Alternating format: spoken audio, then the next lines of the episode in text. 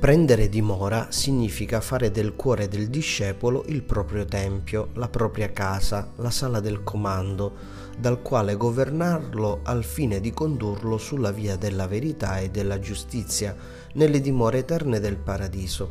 Questo avverrà se il discepolo ama Cristo Gesù e obbedisce alla sua parola.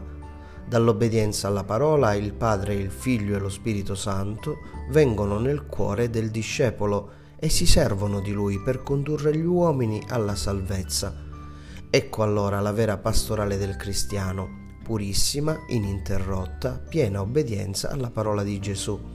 Senza l'obbedienza alla parola la sala di comando è vuota e senza alcuna guida e il discepolo è condotto da se stesso.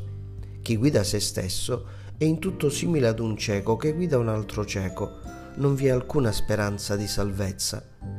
Invece tutto è diverso quando la Beata Trinità prende possesso del cuore e per mezzo di esso governa gli uomini sulla via verso la beatitudine eterna.